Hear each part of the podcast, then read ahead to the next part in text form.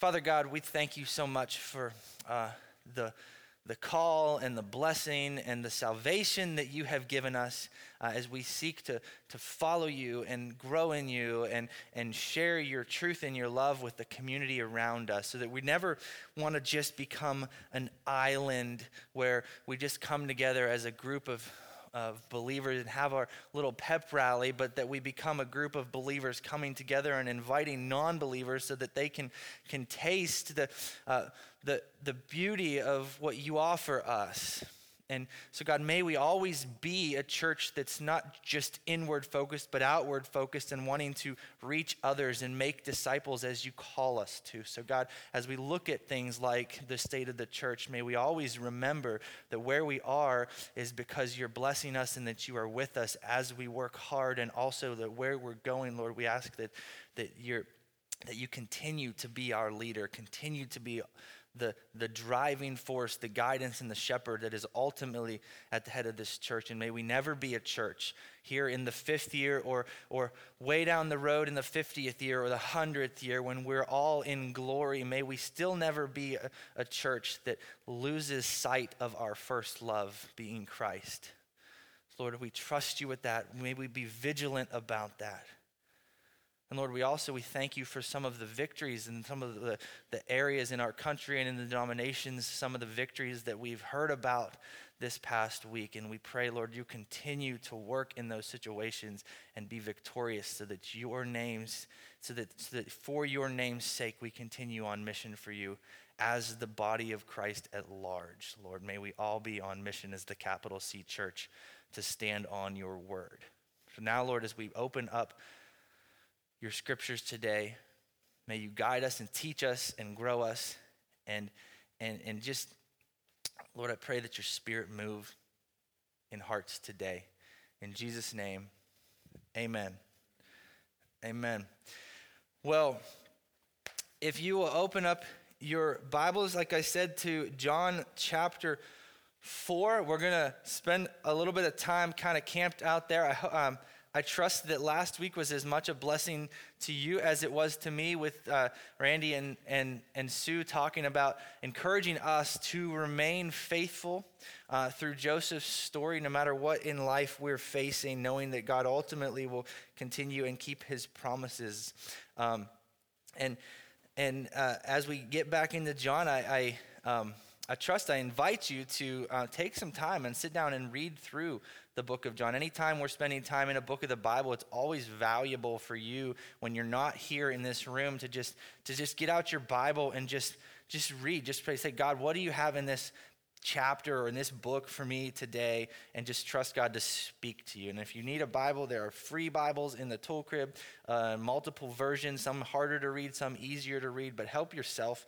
That's why that resource is up there, is for you um, as you journey, whether you're journeying to faith or you're journeying from a place of faith, um, we can put some things in your hands and some conversations to help walk you in that or meet together and walk you through all of that. But, but the connection piece with that, the important piece in that, why I share that is the, the beauty, and, and this is now our, I think, fourth week that I've spent some time talking about John, and I started uh, each time by introducing us and reminding us that um, when you write a letter, when you write a book, just like we, we do, in the Bible, it's written with a purpose. And, and John makes makes really doesn't mince words and makes it very clear all throughout that he's writing this so that we will believe that Jesus Christ is the Son of God and that through him you can have eternal life.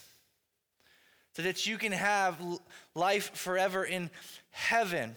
And there's a obviously there's a little bit of a play there because we all have eternal life. The, the, the difference is, is that eternal life going to be with God the Father, the Holy Spirit, and the Son in heaven, or is it going to be in hell, a place of weeping and gnashing of teeth and darkness?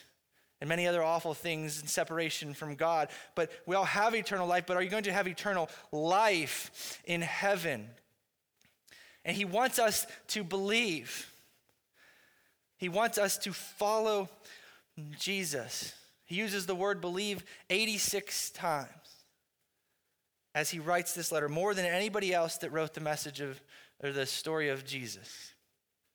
It's a beautiful thing. So, one of the things with believing is we all come to faith or where we're at before faith from a different place, right? Like we're all unique people. We all have unique stories. We all have unique struggles. No two of us are exactly alike. Some of us are living high on the hog and you know and we we have everything that we need and we're just like we think a lot try to decipher kind of what's you know is this religion true is that religion true do i need religion what's happening and and we have all of the things that we need and we get this point of self-actualization but yet we think maybe there's more but then there's other people who are you know, maybe you're down and out, maybe you're struggling, making ends meet, and it just feels like everything happens and it just hurts. Some of us are loved in our communities and have amazing reputations. Some of us are down and out in our communities, and, and, and maybe, we, maybe you don't want to walk into Walmart or walk downtown because, well, you know, somebody might look at me crossed or somebody might know something about me. Some of us have fairly squeaky clean pasts, and we think, well, what is, yeah, Jesus is going to forgive me for all my sins, but I can really only think of one.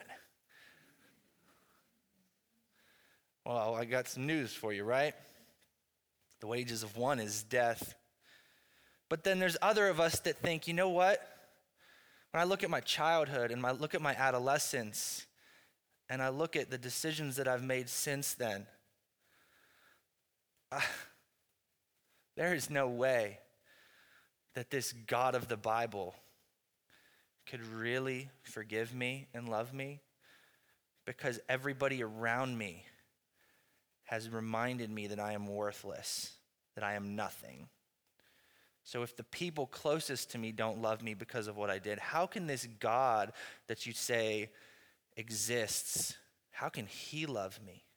How can he forgive me? Because I've never met anybody who can all of us approach this faith differently. And that's one of the cool things about the Bible is God knows that, right? God knows that we're all unique. God knows that we all have our unique struggles, our unique stories. And, and as we read through the stories of the Bible, and, and, and especially in like in, in the Gospels, Matthew, Mark, Luke, and John, and, and, and even in the book of Acts, we see so many different kinds of people coming to faith in Jesus.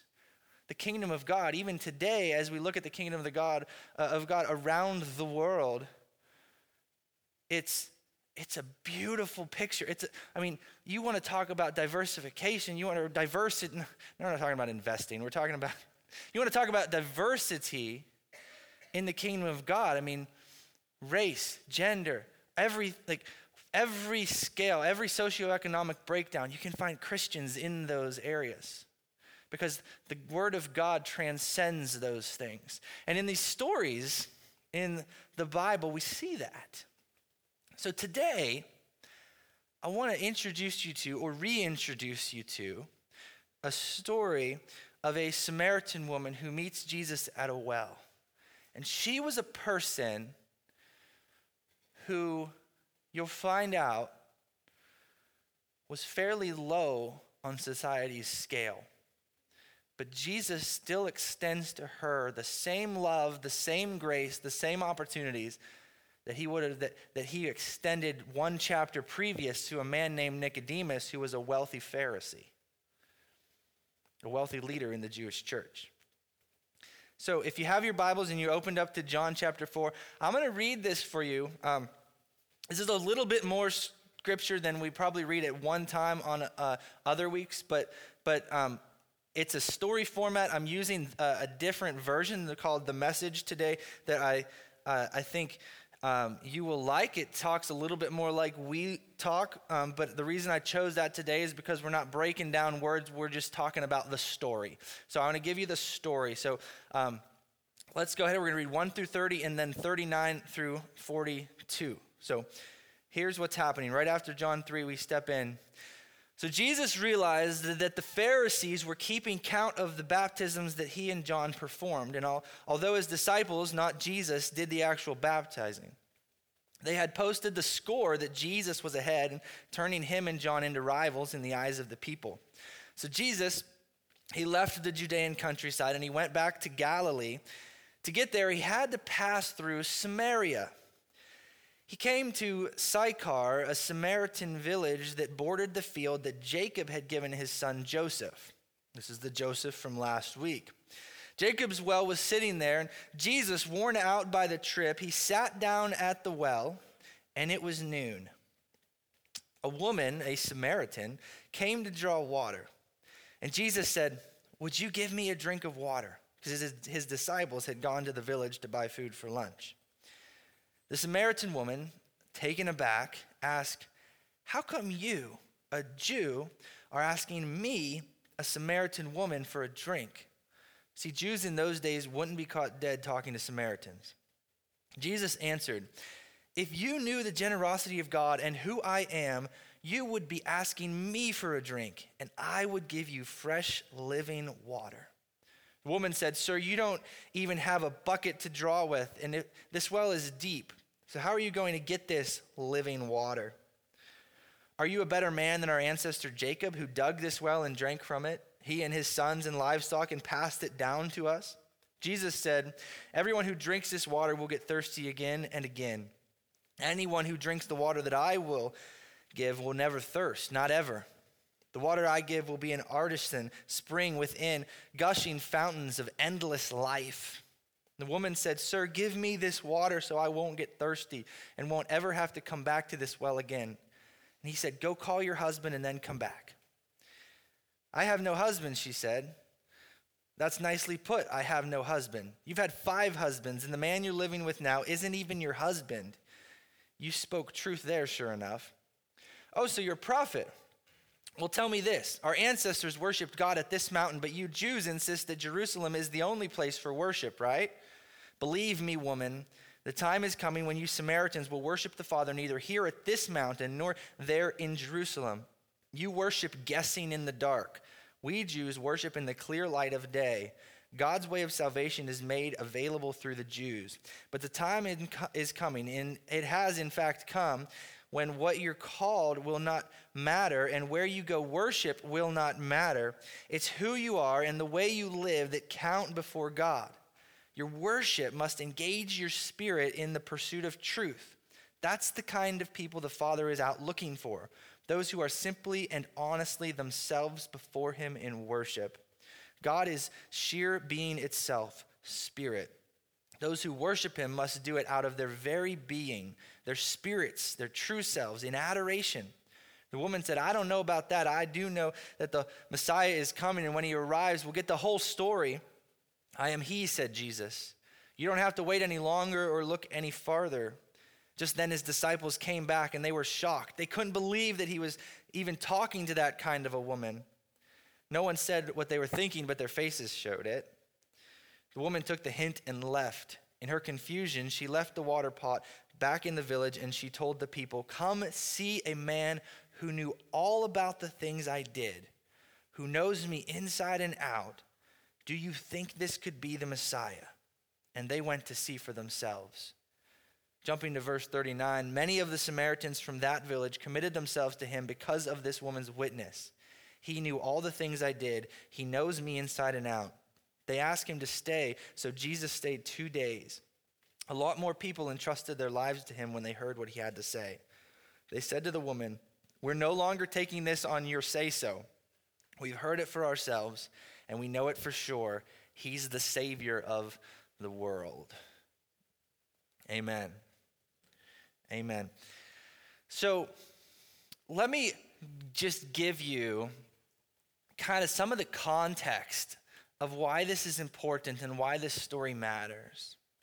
Now, we live uh, in, in a world where we understand, we see some of these things, whether we always are, are keen to it or not.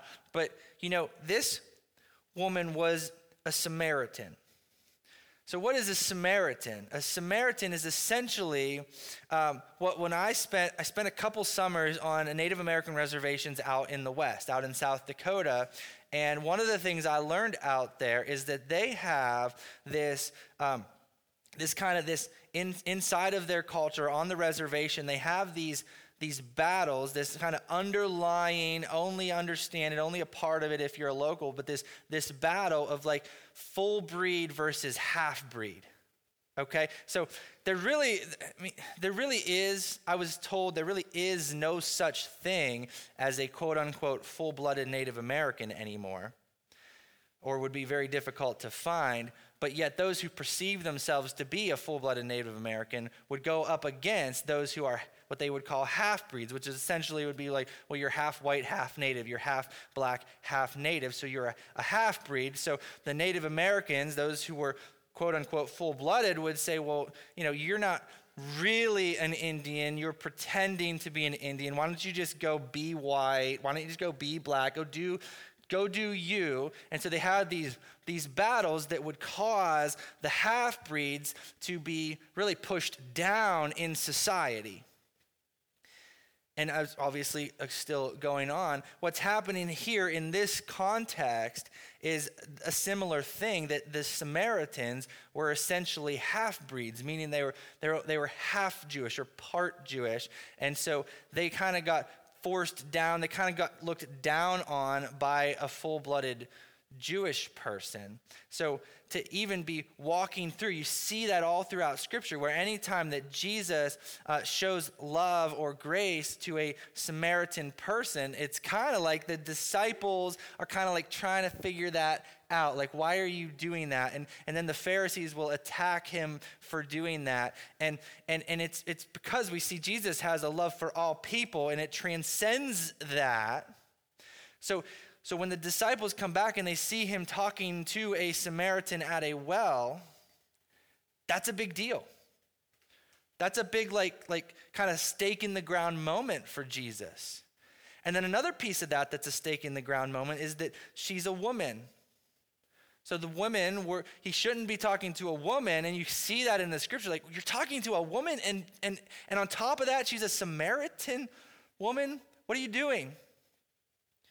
So Jesus is doing this all the time. He's taking people who, who appear in society to be low, and he is extending love to them, spending time with the least of these, letting them know it doesn't matter what society tells you, you matter. You matter to God, you matter to your Creator, you matter to me, and I love you, and you can receive the same grace as anybody else. So let me also kind of draw out, show you, like, so this Samaritan woman who is kind of lowly, right, is at the well in the heat of the day. There are two times that, that in this area where people would go out, and uh, generally it would be the women would go out to the well and they would draw water. If it's really hot, you're living in a desert. When do you, when do you go out to the well? You go out to the well, it, you know, early in the morning when it's nice and cool, or you go out to the well later in the evening when it's nice and cool.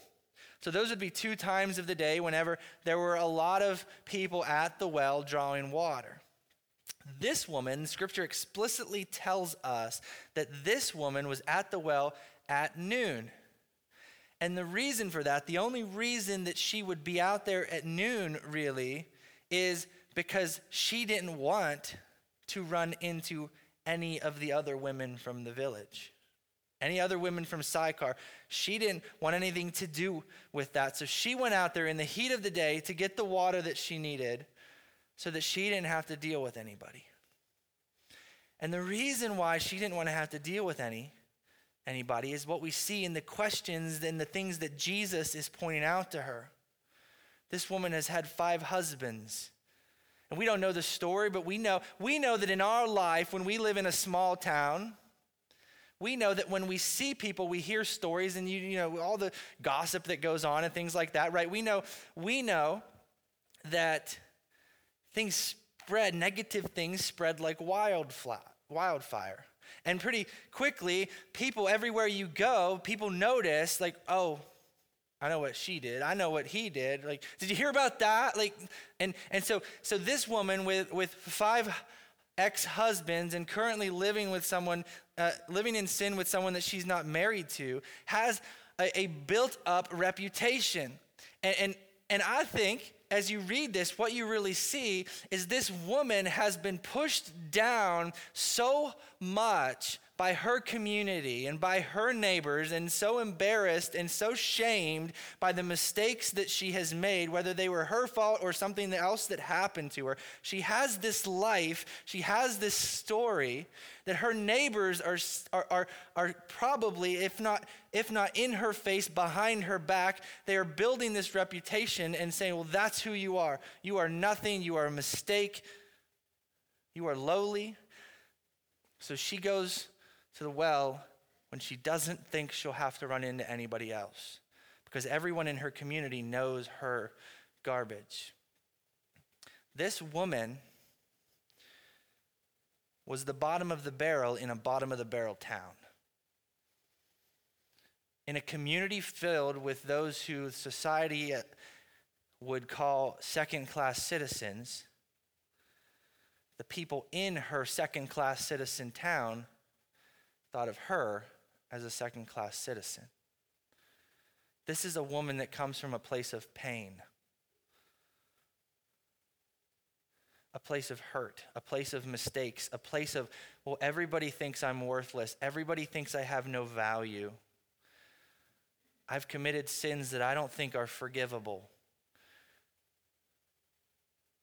And I don't even have to think that because all my neighbors are telling me that. This is a woman who maybe would have been uncomfortable walking into Walmart or down the street.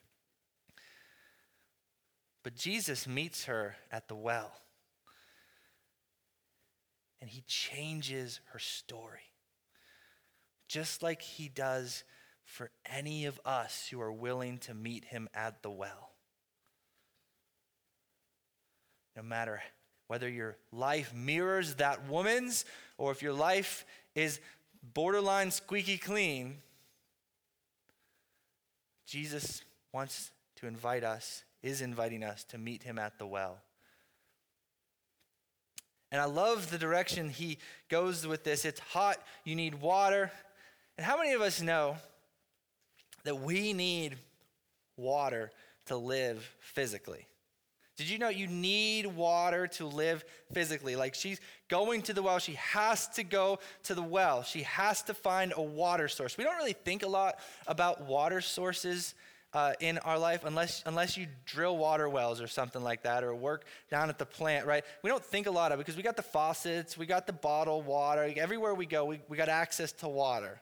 Like the, the Mahoning ditch goes right through town, right? I'm, never mind. But we need water to live physically. Now, let me, let me tell you a little bit about how important water is. So, have you, ever been really thirsty? A, a few years ago, um, right about the time we were moving over here, actually, um, I was training for a marathon through winter, and from where we lived in New Bethlehem, it was about uh, it was two miles from our house to the high school. And what I would do is I would just I would run to the high school, run around the high school, and run back to the house, and I'd have a four mile run. And like a crazy person, when I'm training for a marathon, I do that like three or four times, right? Like, so one of these times I'm out there running, and and and my house is like almost two miles away, and I just get so thirsty. I couldn't handle. Like I'm just like I just I was dying of thirst. You know, the secret to not dying of thirst uh, is to constantly be drinking water. And I, I, wasn't doing that. Not, not when you're thirsty, was just constantly be doing that. But as I'm running, I, I'm like, I, I got another like mile and a half to the house. I'm not, I'm not gonna make it. Like there's no way that I'm gonna make it. So I, I stopped at, at Subway and I walked into Subway and I just said to the girl at the counter, I just I was like, Can I have a drink of water? I don't have any money. And she's like, she just got this big grin on her face. She's like, You've been running, haven't you? I said, Yeah. Can I have that glass of water? So she hooked me up with a glass of water. I quenched my thirst and limped home, right? So water is important. Um, my son, my son Adler, uh, he's a 19 months old now, and um, he's got this thing where he only drinks milk and water right now. That's all he drinks, milk and water. But he's got this thing where, um, if you haven't been around him, you probably wouldn't know this yet, but every liquid is milk. So when he wants water, he asks for milk. When he wants milk, he asks for milk. The other day, uh, the, the, uh, the bathtub water went down the drain, and he looked at the drain and said, Bye bye, milk. Like every liquid is milk. So the other, you know, we need water. And the other day he woke up in the middle of the night, kind of screaming and coughing, and I walked over to his room and I picked him. I said, Are you okay, buddy? And he's, he looked at, he pointed at his water bottle and he goes, Milk. Like, he's a baby, but it's, it was like, Milk. Like, I was like, So you're thirsty? So, so I gave, you know, he wanted the milk, so I gave him, gave him some water, right? Like, I'm hooking him up, helping him out.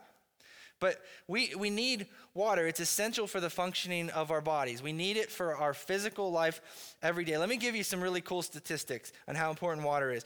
Your body is, is 60% water, your brain is 70% water, your lungs are 90% water. Your body uses water for lubricating joints, for cushioning joints, for nourishing and protecting the brain and the spinal cord. It, it regulates your body temperature, it helps you remove waste. Very important.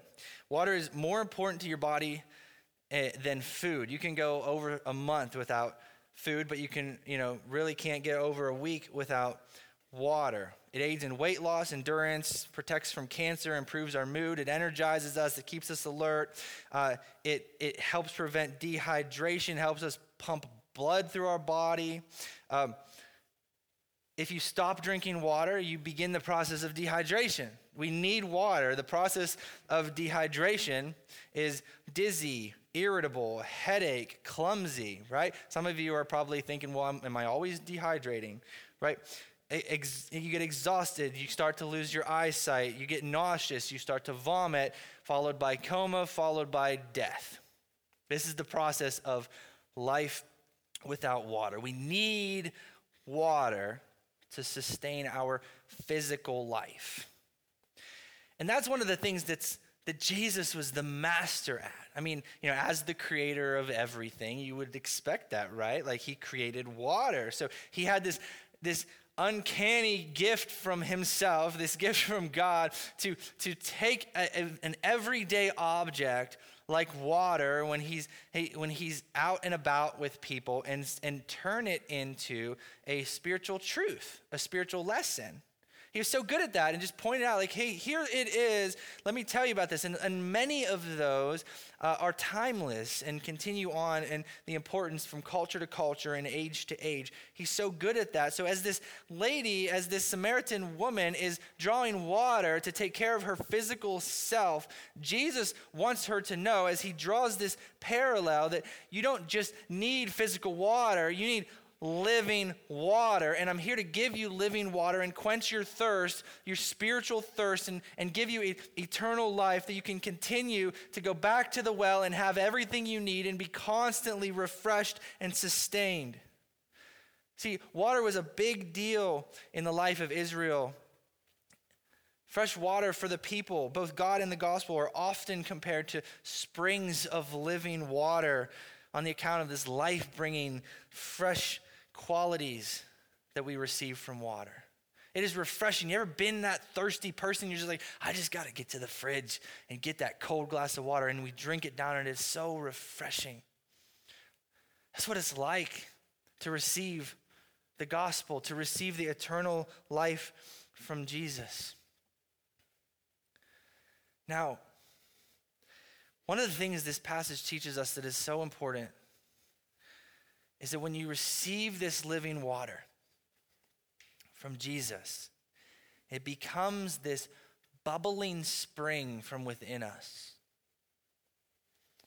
And it bubbles up and it overflows and, and, and, and you, have to, you, you have to share it with the world.